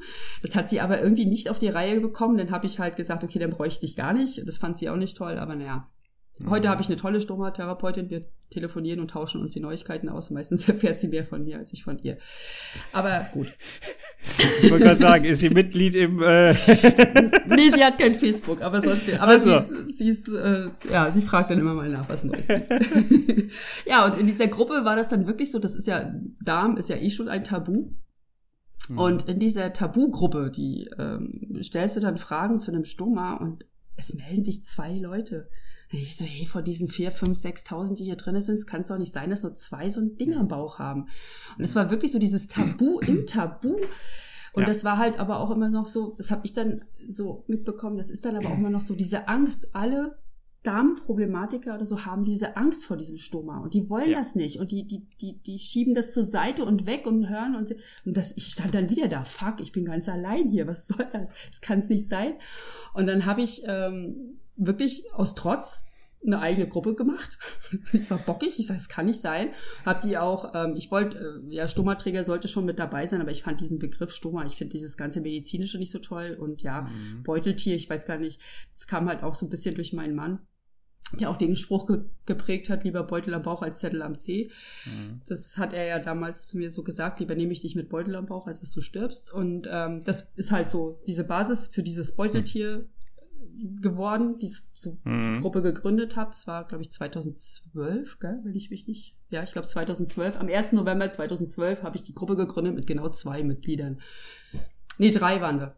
Das war, nee, zwei, drei, ja. Also ich war dabei, klar, und äh, Rosa Colitis ist wahrscheinlich vielen noch äh, ein Begriff, die war dabei und die kleine, der Hobbit kam dann auch relativ schnell da, die ist immer noch dabei. und ähm, ja, wir haben im Prinzip angefangen und was mich dann fasziniert hat, wie schnell relativ viele Leute dazugekommen sind, also relativ mhm. viel. Für mich waren damals dann 40 Mann wahnsinnig viel. Ähm, dass es so eine Dimension wie heute annimmt, hat ja keiner geahnt. Über was für eine Dimension reden wir heute? 6700 Mitglieder. Krass. Ja. Krass. Das krass, ist, ich krass. musste vorher nochmal nachgucken, ja. Das Ja. ist wirklich heftig. Ja, und ich habe damals wirklich ja auch gedacht, ich bin so ein, so ein Exot. Ich bin, das kriegst du ja auch zu hören. Als Stummerträger unter, sag ich jetzt mal 30, bist du ja wahnsinnig jung und wahnsinnig exotisch. Und das ist ja eine wahnsinnig krasse Diagnose und das macht Ja. man gar nicht. Ja. Ist nicht so. Also wenn ich jetzt in die Gruppe gucke, ähm, wie viele junge Stummerträger wir dabei haben, und mit jung meine ich nicht nur unter 30, sondern sogar unter 20. Also ähm, das ist, das ist nicht, nicht exotisch in dem Sinne. Klar, es ist im Vergleich zu gesunden Menschen, aber wie viele darmkranke junge Leute es gibt, es ist erschreckend. Weil Facebook Mhm. ist nun mal ein junges Medium, also da kommen keine 70-Jährigen, obwohl wir das auch haben. Also es melden sich wirklich Leute an, Oma, Opa und so, die das von uns gehört haben und nur deswegen jetzt Facebook nutzen. Finde ich total süß und total sympathisch. also es ist halt schon niedlich. Ja, aber es ist halt ähm, auch erschreckend, wie viele junge Leute das bekommen. Und dann hat, Ja. hat man dieses Umdenken, äh, cool, ich bin nicht mehr allein. Und dann ging's los. ähm, ich, während ich dir zuhöre, frage ich mich gerade, ist es immer noch ein Sturm, äh, ist es immer noch Ja. ein Tabuthema? Ja. Ja, ne? Ja. Denke ich auch. Ja. Denke ich auch. Ähm, ich erlebe immer wieder, dass wenn ich äh, das Thema Stoma mit in meinem Podcast hier nehme und ich habe ja die Reihe Ich und mein Stoma hier gemacht Mhm. mit Koloplast und ähm, wir, ich, ich bekomme immer wieder zu hören von Menschen, die mir ganz klar sagen, mir, der überlebt hat, sagen, Mhm. ich sterbe lieber, als dass ich einen Stoma kriege. Mhm. Und Boah. ich versuche, und ich finde diese Aussage, und ich habe sie nicht nur einmal gehört, beim Mhm. ersten Mal bin ich komplett zusammengezuckt, mittlerweile höre ich sie echt regelmäßig. Und ich Mhm. finde das so falsch. Und ich versuche den Leuten, die in meinem Coaching sind, immer mal wieder mit auf den Weg zu geben, meldet euch in diesen äh, Netzwerken an, meldet euch in diesen Seiten an und lernt von Stoma-Leuten. Mhm. Weil wenn jemand weiß, wie man den Darm beruhigt, wie man den pflegt, wie man sein Immunsystem beruhigt, dann sind es Leute mit einem Stoma. Ich muss ja nicht unbedingt einen Stoma selber kriegen, aber ich muss mich doch damit, wenn ich die Möglichkeit habe, und die haben wir ja Gott sei Dank im Social-Media-Bereich heute, dann vernetze ich mich doch gerade mit solchen Leuten, die all das schon hinter sich haben. Und Du hast ja gerade deine ganze Geschichte erzählt. Mhm. Das ist ja eine Geschichte, die so viele Menschen mittlerweile Ja. erleben. Ne? Aber dass das immer noch so ein Tabuthema ist, Naja, das, erschreckt ähm, mich. Also diese, diese Aussage höre ich natürlich auch. Und ähm, Mhm. das, das, das macht mich wütend. Aber auf der anderen Art muss man das, ähm, das ist ein, also das Verständnis von mir kommt daher, ähm, es ist etwas Unbekanntes und Angst Ja. vor was Un Unbekanntem äh, macht dich einfach panisch. Und äh, wenn du eh schon Probleme mit dem Darm hast und äh, ist ja, ich komme außer C, du bist auch ein CDler, also wir kommen ja aus einem Bereich, wo wir lange, lange, lange Zeit sehr, sehr krank sind. Ja. Und, und man kann sich nicht vorstellen, dass so ein Ding am Bauch es besser macht. Das kann man Mhm. sich nicht vorstellen, weil alle Medikamente, die du versuchst, machen es nicht wirklich besser. Und du, du, du, du isst alles mögliche, du trinkst, du, du, ach, keine Ahnung, was man alles ist. Man greift ja nach jedem Stroh, Strohhalm und irgendwie macht es nichts wirklich besser und schon gar nicht richtig gut. Und dann kommt jemand und sagt, ja, mach dir so einen Beutel am Bauch und du lebst wieder. Das kannst du nicht glauben. Mhm. Und Ja. ähm, man hat ja auch ganz wenig, ja, eben weil es halt dieses Tabuthema ist. Es ist jetzt dieses Umdenken. Also ich merke das selber, ich mache das jetzt seit zehn Jahren. Ähm, es kommt jetzt ein Umdenken rein. Ich habe auch in der Gruppe immer noch diese Generationskonflikte. Wenn ich Mädels habe, die äh, posten äh, Bilder vom Strand mit dem Bikini, kommt äh, von der anderen Seite, das ist wirklich generationsbedingt jemand und meint so, muss man sich so zur Schau stellen. Das ist einfach eine ganz andere Denkweise. Wir sagen, nein, wieso, das ist ja nicht zur Schau stellen, das ist einfach so, wie ich bin. So gehe ich auch raus. Also ich verstecke mich auch nicht. Ich meine, ich würde jetzt niemals irgendwie äh, bauchfrei provozieren in der Innenstadt, das nicht, aber ich gehe genauso an den Baggersee wie jeder andere auch. Ich muss Mhm. dort dicke Menschen ertragen, ich muss dort tätowierte Menschen sehen. Was heißt muss, ich sehe sie ja auch gerne. Aber ob der jetzt äh, Rollstuhlfahrer ist oder ob er ein Bein amputiert hat oder irgendwie in der, äh, keine Ahnung, ein Pickel im Gesicht, die gehen doch auch alle raus. Warum soll ich mich jetzt verstecken? Und das ist halt einfach so ein Denken, dieser, jeder möchte ja akzeptiert werden. Mhm. Und ähm, dieses, diese Akzeptanz selbst in der Gruppe nicht herrscht, das macht mich manchmal wirklich sprachlos. Also wir Mhm. sind alle selbst betroffen und dann traut sich jemand und das hat wirklich was mit Mut zu tun. Also für Ja. mich persönlich jetzt nicht, weil ich habe halt so, so eine Einstellung, ich brauche da keinen Mut zu rauszugehen. Äh, für mich ist das selbstverständlich, aber viele, viele Menschen trauen sich, ich habe Leute, die haben sich nicht getraut, ins Kino zu gehen, weil dieser Darm ja unkontrolliert pupsen könnte. Also das Mhm. ist, und das sind Dinge, die nehmen sich selbst raus, um andere zu schützen. Warum? Also selbst auf irgendwas zu verzichten, Ja. ähm, was dich glücklich macht, um andere Menschen vielleicht zu schonen oder so, wo ich dann denke, so, nein, also das geht gar nicht. Also diesen Ja. Mut den Leuten zu geben, dieses, das ist das, was ich jetzt im Moment mache. Ja. Was ist deine Mission mit der Arbeit, die du da machst? Ja, genau das. Also wenn ich nur einem Menschen am Tag geholfen habe, wenn ich äh, ihm das Leben am Tag am Tag einer am Tag reicht Schön. völlig. Äh, wenn ich einem Menschen am Tag wirklich äh, ein gutes Gefühl geben konnte mit dem, was ich äh, mache, dann dann hat sich das alles gelohnt. Es Mhm. ist so wichtig, dieses, dieser, Ver- dieses Verständnis untereinander, dieses Helfen untereinander. Und ich sag, die Beuteltiere, das das erfährt man auch, wenn man in der Gruppe ist, äh, was, was da untereinander für, für, für Sachen entstanden sind, das ist irre. Das ist wirklich Mhm. Wahnsinn. Das ist, macht mich immer noch total glücklich, wenn ich das sehe, dass die sich untereinander so pushen und helfen. Ich habe mit vielen gar nichts mehr zu tun, aber oder krieg das auch nur so am Rande mit, dass die sich dann gegenseitig besuchen, dass die gegenseitig Treffen veranstalten und, und was wir da alles schon so äh, auf die Beine gestellt haben, von klein auf, sag ich mal, die ersten Treffen bis jetzt diese ganz großen. Also wir Mhm. machen ganz, ganz viele tolle Sachen. Wenn du mir da draußen jetzt gerade zuhörst oder uns hier zuhörst und äh, du möchtest gerne, gerne einfach mal gucken, wie ging es mir eigentlich damals, äh, bevor ich Podcast gemacht habe und selber noch betroffen war, dann kannst du dich einfach mal in die Facebook-Gruppe äh, begeben. Es ist nichts gelöscht. Ich habe nichts Nein. gelöscht. Nicole hat Nein. nichts gelöscht. Nicole hat sogar nachgeguckt vom Podcast. ja, genau. ich habe tatsächlich damals das Beutelnetztier, äh, äh, Beuteltiernetzwerk ähm, äh, selber sehr, sehr geliebt und genutzt und die Menschen dort sind einfach wirklich, wirklich toll. Es ist genauso, wie du gerade erzählt hast, ähm, weil ich habe wirklich alle, du hast ja vorhin äh, geguckt und kannst das bestätigen, ähm, ich habe Mhm. wirklich alle äh, Komplikationen mitgemacht, die man machen konnte mit so einem scheiß Eliostoma. Ähm, äh, Das war, ich habe ihn mit 44 angelegt bekommen, bin dann relativ schnell, weil jeder, der ins Krankenhaus kommen, äh, gekommen ist, sollte erstmal am McDrive vorbeifahren, mir was vorbeibringen. Ich habe sehr schnell wieder zugenommen. Und äh, dann kam der da mal wieder raus. Und ich hatte nur Probleme damit. Und ich habe wirklich so tolle Menschen dort kennengelernt, äh, die mir geholfen haben, die immer mal wieder Ratschläge gegeben haben und letztendlich auch mit dazu beigetragen haben, dass ich ein anderes, äh, mit Informationen, mit mehr Informationen, eigenem Wissen, meinen Stomatherapeuten, ich äh, sage bewusst die mehr, Mehrzahl, Mhm. weil auch ich musste durchwechseln. Ähm, äh, ja, äh, dass ich da anders aufgetreten bin und äh, aus der Hilflosigkeit heraus äh, hin zu einem informierten Patient, wie ich es ja heute immer so gerne sage, mit Peter zusammen. Mhm. Ähm, und äh, ja, und da, da hilft das einfach definitiv. Jetzt hatten wir allerdings Corona. Wie hat sich die Arbeit verändert? Hat sie sich verändert dadurch? Also für mich persönlich nicht. Also ich, ich mache das ja schon immer online. Klar, wir haben Ja. auch ein paar wenige, also ein, ein Treffen im Jahr machen wir ja äh, live. Ähm, unsere Mega-Party, die Beutelparty dann. Und ähm, also für mich hat sich nicht wirklich was verändert. Ich bin online aktiv immer und ähm, was ich, was vielleicht dazu, also es sind mehr, mehr Eintritte gewesen in der Zeit. Also ähm, was natürlich dann hinzukam in der Corona-Zeit, wurde auch weniger operiert.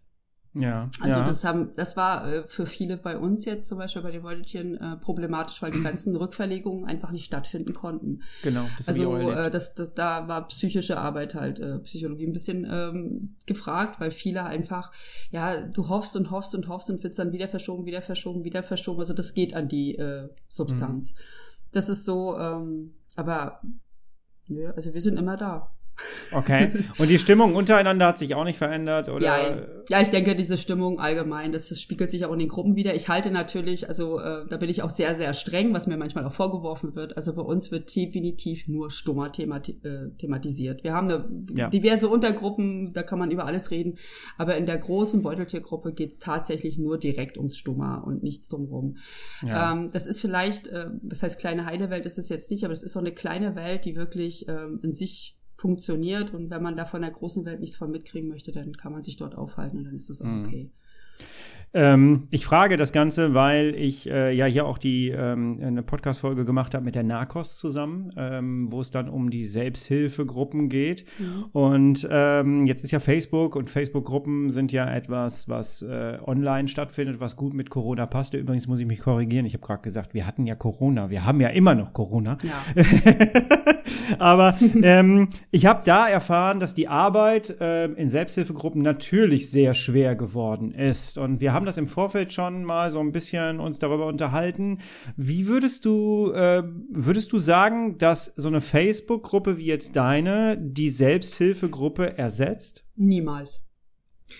Also ich merke Das eine starke Aussage. ja, also ja, ist, da stehe ich auch total dazu, weil ich selber merke, ich meine, ich habe diese Riesengruppe und mhm. ähm, man schreibt mit ganz vielen diversen Leuten, man hat teilweise ja auch Profilbilder, oft sind es Kätzchen oder was auch immer, aber man hat natürlich auch manchmal Menschen, man hat aber nur Bilder und man hat keine Emotionen. Und ähm, wenn ich dann diese Menschen treffe bei einem unserer Beuteltiertreffen, das ist eine ganz andere Dynamik. Das ist ein ganz anderes ähm, Reden. Das ist, äh, also ich habe zum Beispiel ähm, beim letzten Treffen, das war ein sehr kleines Treffen, hatte ich endlich mal wieder Zeit, wirklich mit jedem zu sprechen. Also wenn es nur 40 Leute statt 115 sind oder sowas, ist das schon ganz äh, toll.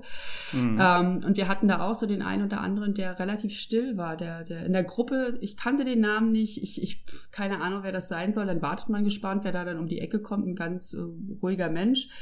Und der kam daher wirklich aus sich raus. Der hat dann seine Geschichte erzählt und der war dankbar dabei gewesen zu sein bei diesem Treffen und uns kennengelernt zu haben. Einfach mal Last abladen, Infos mitnehmen, aber einfach auch dieses Verständnis füreinander. Dieses mal, man kann mal in den Arm nehmen. Ich meine, das kannst du, das ist das, was online fehlt. Du kannst zwar mhm. Drücker rüber schicken, du kannst auch Herzchen schicken, alles kein Ding. Aber ähm, dieses, dieses wirkliche Treffen, dieses in die Augen schauen, dieses äh, Verständnis auch spürbar machen einfach. Das, das kannst du nicht online.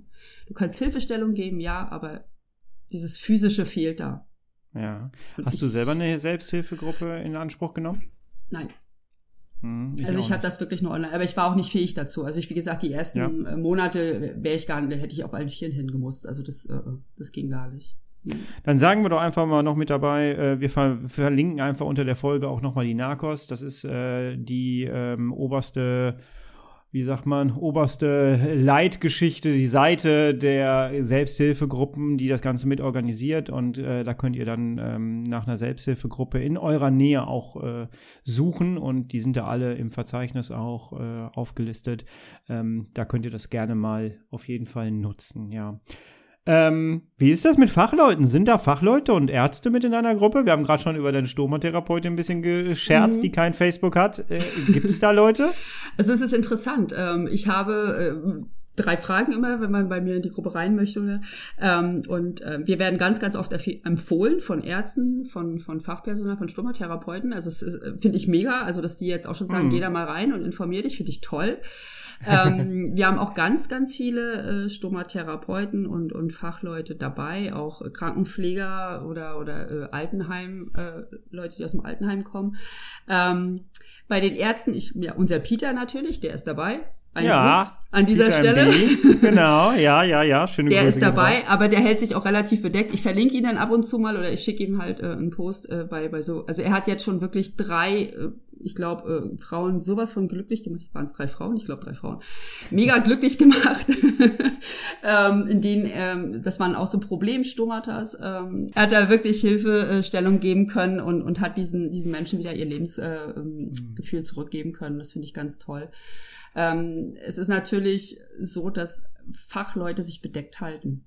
Mhm. In den Gruppen. Die lesen mit ähm, ich weiß nicht, ob wir vielleicht auch verdeckt ein paar Ärzte dabei haben, das kann ich nicht sagen. Also ich weiß nur von Peter, ob da noch jemand anders dabei ist, weiß ich nicht. Ähm, ich weiß, dass einige ähm, Therapeuten dabei sind die manchmal schreiben mir auch jemand, das finde ich immer ganz süß, wenn ich dann auch wirklich so so eine, eine Nachricht bekomme, so ich bin jetzt im dritten Lehrjahr und äh, ich weiß schon alles äh, aus der Gruppe, was die mir hier noch beibringen wollen. Teilweise weiß ich mehr wie die und deine Tipps sind ja mal total cool, die kann ich immer sehr anwenden und so oder was heißt meine unsere Tipps, also ich sammle die halt mhm. dann äh, auf der Webseite, aber da kommen Sachen, also äh, Stomatherapeuten sind ja eigentlich auch in Anführungsstrichen nur angelernt. Also es, ist, es sind ganz mhm. wenige, die wirklich selber aus der Erfahrung sprechen können. Und da ist es umso wichtiger, wenn sie die Erfahrung von uns allen nehmen können und dann eben auf eine Person vielleicht, ähm, oder wenn sie mhm. selber auch nicht mehr weiter wissen, wirklich auch die, die, die Masse fragen. Ja. Dieses Schwarmwissen, was in dieser Gruppe herrscht, ist enorm. Und darauf zurückgreifen zu können, ist schon klasse. Ich weiß, dass eine Stomatherapeutin, die hier auch schon mal zu Gast war, ähm, tatsächlich bei dir auch mit drin ist und mhm. auch da zwischendurch mal ihren Senf dazu gibt. Und das ja. finde ich einfach cool. Das ist einfach so toll, dieses, dieser Wissensaustausch. Mhm. Und ähm, Facebook, man hört immer so schlechte Sachen über Facebook, aber es gibt auch die gute Seite, finde ich. Und das ist es definitiv, definitiv. Was hast du noch vor? Hast du Pläne damit? Möchtest du, was möchtest du gerne noch erreichen damit? Naja gut, also der Verein ist ja jetzt schon entstanden, den haben, also wir, wir reden ja immer, es ist alles so eins. Also äh, die, die mhm. Gruppe gibt seit 2012 und äh, der Verein ist eigentlich aus dieser Gruppe raus entstanden, weil wir ja. Hilfestellung geleistet haben für so ein kleines Mädchen aus der Ukraine. Gerade wieder schön. so ein Thema, ja. Ja. Sie ist leider verstorben, unsere kleine Ruslana. Äh, aber wir haben, wir haben, sie hat, sie hat einen Engel geschickt, also sie hat eine kleine Schwester bekommen. Äh, ja, also das Oh. ist, es ist eine, kann man auch bei uns nachlesen, die Geschichte, die ist, die ist wahnsinnig berührend.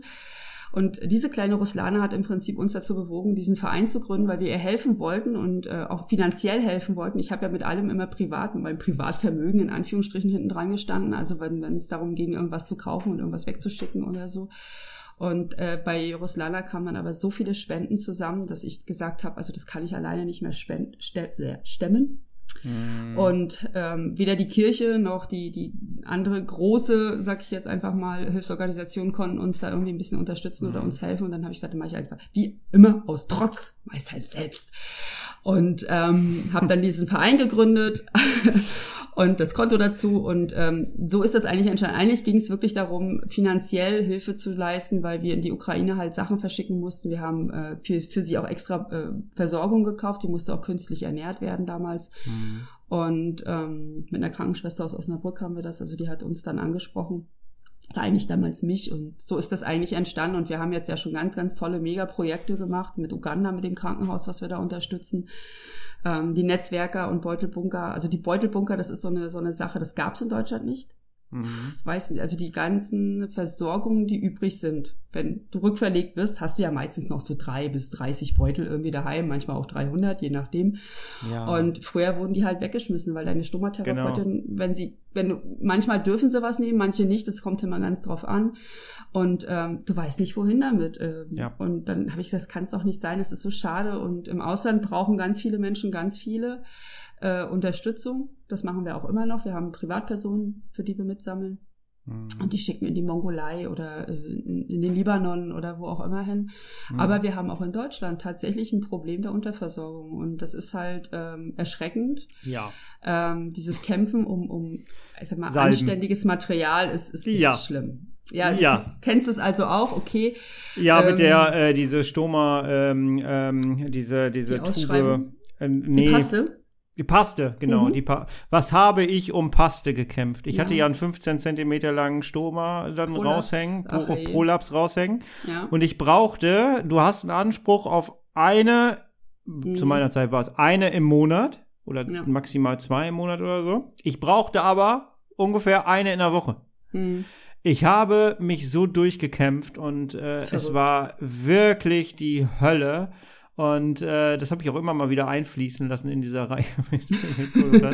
äh, es, weil das hat mich wirklich geprägt. Du bist Ja. in so einer Notsituation und musst dann noch zusehen, dass du aus, äh, du bist abhängig von dem ganzen Zeug. Das Mhm. kann man sich auch nicht vorstellen. Vom Beutel, von, von Salben, das- von. Ich sag immer Und so, dann hast du das so, nicht. Wärst du Rollstuhlfahrer und die schicken dir einen Rollstuhl, aber der hat bloß ein Rad oder das eine Ja, oder Und dann hast Platten halt- oder so. Oder ein Platten, Ja. genau. Genau. Und dann, äh, aber dieses, äh, es ist nicht nur bei den Stoma, also bei uns Stoma-Betroffenen so, sondern es geht ja wirklich durch die ganze medizinische äh, Ja. Branche, dass, dass jeder Ja. irgendwie, du musst um alles kämpfen. Früher hast du deine Erkältungsmittel noch äh, bezahlt, ja, heute musst du alles selber zahlen.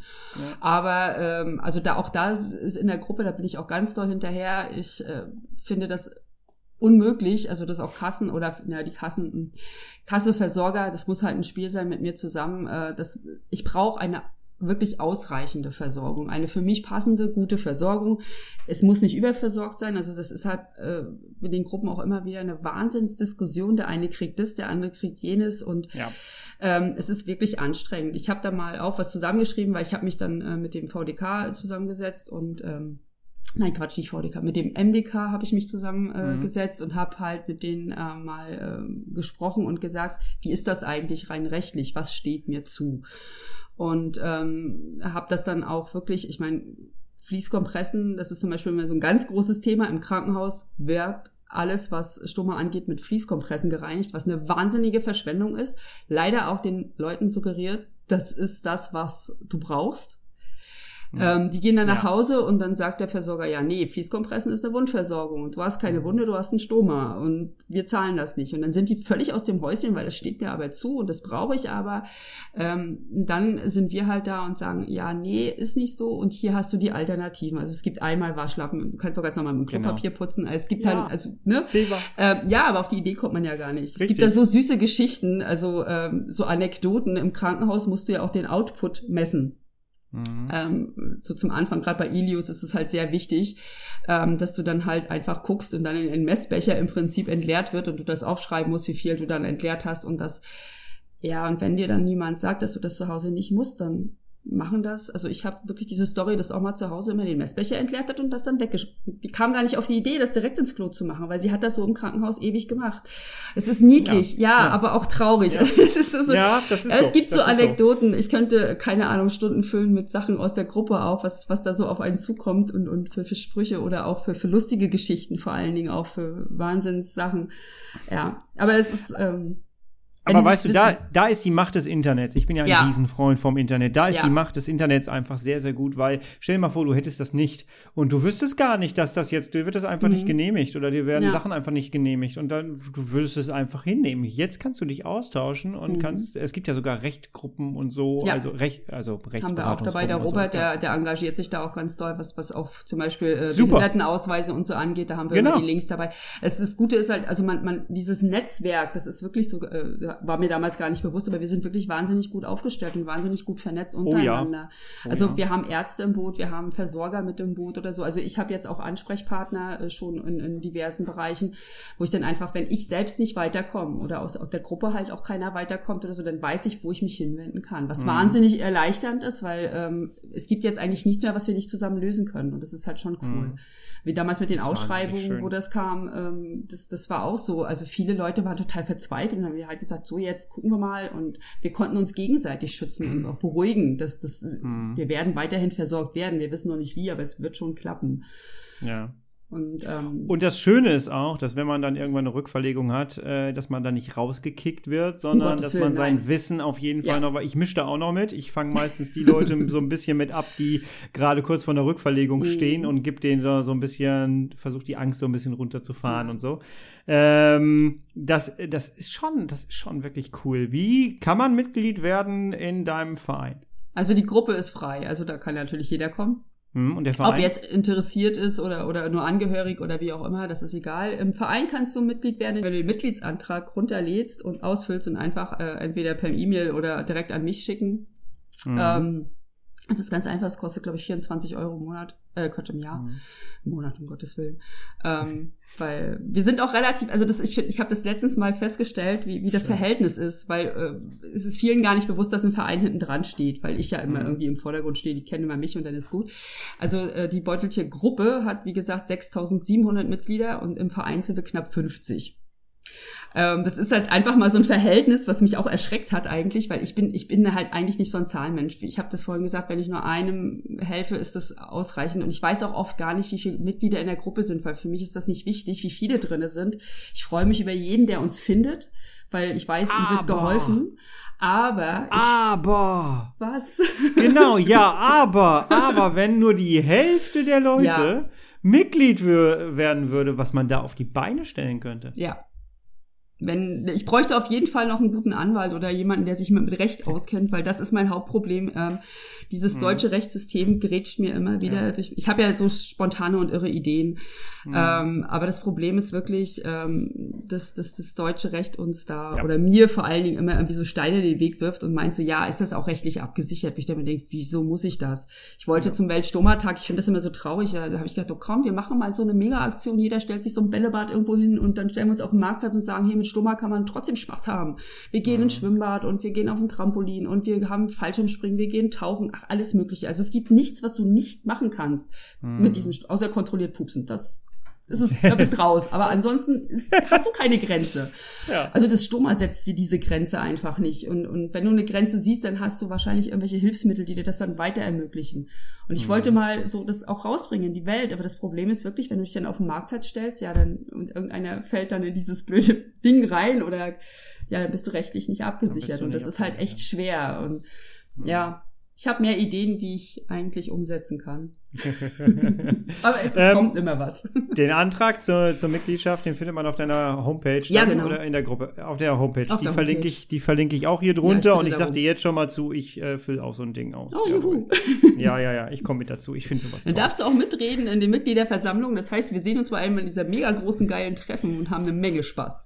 Ja, das ist so schön. Das, Ja. das machen wir. Das machen wir. Das machen wir. Und wie gesagt, da draußen, ne, wenn ihr uns gerade zuhört, äh, wenn nur die Hälfte mit dabei wäre, das wären 3000 Leute. 3000 mal 24 Euro im Jahr. Das ist ja nun wirklich. Ja, wenn man als da- eingetragene boah. Partnerschaft kommt, sind es bloß 36. Also das ist dann auch so. ja, ähm, es ist wahnsinnig viel Geld, ähm, aber da, da ist jetzt wieder dieser, dieser Unterschied, wenn du viel online machst und viel ähm, ja, Medienpräsenz hast, brauchst du gar nicht so viel Geld in die Hand nehmen, um irgendwie was und, und vor allem Ja. viele Menschen zu erreichen. Ja. Aber ähm, also mit, mit die, die Gelder, die wir jetzt im Moment haben, das ist meistens äh, geht dafür drauf, dass wir Leute unterstützen. Also wir zahlen viel Portokosten äh, für, für Mhm. diese ganzen, zum Beispiel, wenn, wenn ich jetzt ein Paket ins Ausland verschicke, das sind immer mit 30, 60 Euro weg. Mhm. Also für, für sowas äh, nutzen wir im, im Prinzip die Gelder äh, für, für die großen Treffen natürlich auch. Also wer bei uns beim großen Beutelchen-Treffen mal mit dabei sein will, ich, ich, ich empfehle es wirklich jedem, nicht nur weil ich dabei bin, je, es macht einfach nur mega Spaß. Ähm, das findet einmal im Jahr statt. Und ähm, wir zahlen 70 Euro fürs ganze Wochenende. Du, also du hast eine Übernachtungsmöglichkeit, äh, kommst am Freitag an, hast was zum Schlafen, du kriegst am Freitag dein Abendessen, Samstag und Sonntag, also Frühstück, Mittagessen gibt's bei uns nicht, weil da kommt man eh nicht dazu. Wir essen Mhm. Frühstück und dann abends wird gegrillt. Und äh, das für 70 Euro ähm, ja, fu- fu funktioniert nur, indem wir als Verein halt eben was dabei steuern. Also das Mhm. funktioniert sonst nicht. Und solche, aber wir möchten das halt jedem ermöglichen, weil wir wissen ja selber auch, wie es ist. Auch ich bin berentet worden. Ähm, Mhm. Du hast halt nicht genug Kohle, aber du, warum sollst du deswegen ausgeschlossen werden? Also versuchen wir halt so wenig Geld wie möglich auch von den Leuten dann im Prinzip für solche Aktionen zu erwarten, Mhm. sondern einfach denen, denen das zu ermöglichen, zu uns zu kommen und sich auszutauschen. Und das ist so, es gibt da so tolle Menschen, die wir kennengelernt haben oder die ich kennengelernt habe. Wir haben ganz, ganz viele, ähm, ja, Freundschaften, also wirklich tiefe auf tiefe Freundschaften. Ich bin schuld an drei Hochzeiten. Das ist total toll. Ich finde das so Wie schön. schön. Ja. Ja. Ich sag mal, so viele sagen dann immer so, das ist wie so eine Familie. Und wir, wir sagen selber Ja. ja. auch dazu Beuteltierfamilie. Und das ist wirklich so. Also dieser, dieser grobe Kern, der da, diese Leute, die von ganz, ganz früher noch dabei sind und trotzdem auch diese ganzen neuen Leute, die mit dazugestoßen sind, das vermischt sich alles und das funktioniert und das passt. Und das ist so einfach Mhm. ein tolles Erlebnis. Trotzdem Ja. wir alle so krank sind. Und das ist das, ähm, das hatte ich mal, das war so ein, Entschuldige, wenn ich dich jetzt hier sprenge vom Zeitrahmen her. Das war mal so ein Schlüsselerlebnis bei einem von den Treffen in, im Mol Mol Moldautal. Ähm, da konnte man von oben aus dem zweiten Stock, glaube ich, in diesen Innenhof schauen. Und in diesem Innenhof waren so circa 100 und ein paar zerquetschte Personen. Und dann hast du da runtergeguckt und hast dann gedacht, oh mein Gott, und ein Teil davon hat so eine schwere Zeit hinter sich. Ein Teil davon Mhm. werde ich wahrscheinlich, was sich auch bewahrheitet hat, äh, nicht mehr lange Ja. äh, sehen. Ähm, die werden beim nächsten Treffen vielleicht nicht mehr dabei sein. Und trotzdem, sie sitzen da unten, sie lachen, sie, sie haben Spaß und man hört gerade, meine Stimme bricht. Ähm, das ist, ähm, Entschuldigung. Huh. Ja, man arbeitet mit Menschen. Ja. Ne? Man Ja. arbeitet einfach mit Menschen. und das, ist eine ganz, ganz tolle Sache, die man da auf die Ja. Beine stellen kann. Auf jeden Fall. Und ich finde toll, dass du das gemacht hast. Wie gesagt, ich habe davon auch sehr profitiert äh, in einer dunklen Zeit meines Lebens. Und äh, herzlichen, herzlichen Dank. Ja. Nicole, ich freue mich wahnsinnig, dass das geklappt hat. Wir Ja. hatten ja schon mal immer mal wieder durch Peter diesen, äh, diesen, diesen äh, Schnittpunkt. Ähm, und äh, ja, ich freue mich, dass wir jetzt hoffentlich auch auf das Mal in Verbindung sein werden. Und Oh ja. äh, das fände ich, fänd ich sehr, sehr schön. Und äh, wann immer ich irgendwas für dein Netzwerk tun kann, sag einfach Bescheid. Ich, ich bin sofort dabei. Ich habe den Leuten auch so viel zu verdanken. Und an alle, die Ach, es jetzt schön. hören, vielleicht aus dem Netzwerk, herzlichen Dank, dass ihr mir damals geholfen habt. Ähm, definitiv. Und ich finde, äh, wir könnten vielleicht zum Abschluss, vielleicht stimmst du dazu, zum Abschluss einfach Leuten sagen, die jetzt zuhören und keinen Stoma haben, lernt bitte von Menschen, die einen haben und ähm, die einfach schon unfassbar viel Darmerfahrung hinter sich haben. Und wenn man von jemandem lernen kann, dann definitiv mit von Menschen, die einen Stoma haben, egal ob Kolon oder äh, Ileostoma. Ja. Wie siehst du das? Genauso. Also ich finde einfach reden ist, ist ja. finde ich wichtig. Wenn man Fragen hat, wenn man irgendwie ähm, was wissen möchte, fragt einfach nach. Also es gibt, also gerade wir als Darmerkrankte, ähm, wir reden einfach drüber, weil ähm, das so wichtig ist. Diese Aufklärung ist einfach wahnsinnig wichtig. Ja, auf jeden Fall, auf jeden Fall. Nicole, uns beiden ist es heute nicht leicht gefallen, diese Podcast-Folge aufzunehmen. Für alle da draußen, ich habe es auf Instagram vorhin schon gepostet, wir sind am Tag drei der, des Ukraine-Krieges. Ihr habt jetzt gerade eine Story auch gehört ne, über mhm. die Ukraine hier in diesem Podcast. Es ist uns nicht leicht gefallen. Ich finde es ganz wichtig, dass man auch zwischendurch mal so Einblicke hinter die Kulissen gibt. Äh, wir haben uns äh, erstmal ein bisschen lange eingeredet und haben versucht, das Ganze für ein paar Minuten auszublenden. Jetzt ist eine Stunde dabei rausgekommen. Ähm, ich glaube, wir haben das ganz gut gemeistert. Am mhm. Ende ist es halt auch unsere Motivation gewesen, euch ein bisschen was mit an die Hand zu geben. Und das haben wir jetzt hiermit, glaube ich, getan. Und äh, wenn man etwas mal kurz ausblendet, heißt es ja nicht, dass es weg ist. Ähm, und dementsprechend widmen wir uns natürlich dem dann auch weiterhin. Jawohl. Nicole, herzlichen Dank für dieses Gespräch. Ich wünsche dir was. Alles Gute. Danke, Kai. Tschüss. Ciao. Nicole, herzlichen Dank für dieses wunderbare Gespräch und ähm, ich bin froh, dass wir es gemacht haben. Da war eine Menge drin. Ähm, und allein schon die Information, dass eine Facebook-Gruppe nicht die Selbsthilfe vor Ort ersetzt, finde ich schon eine sehr, sehr wertvolle Information und du findest alle Links unter dieser Folge hier. Klick dich da gerne durch. Und ja, das war's für diese Woche schon wieder. Ich würde mich sehr freuen, wenn es dir gefallen hat. Lass gerne ein Abo da für, äh, auf der Plattform, wo du meinen Podcast gerade hörst.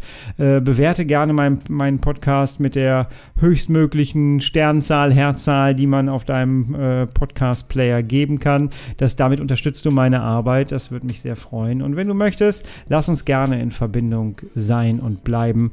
Das äh, würde mich sehr freuen. Ja, wir hören uns nächste Woche wieder, du, ich und mein Kron. Und bis dahin bist und bleibst du bitte herrlich schubfrei, denn so lebt es sich einfach am angenehmsten. Bis dann, ich bin raus. Liebe Grüße, schönes Wochenende. Tschüss.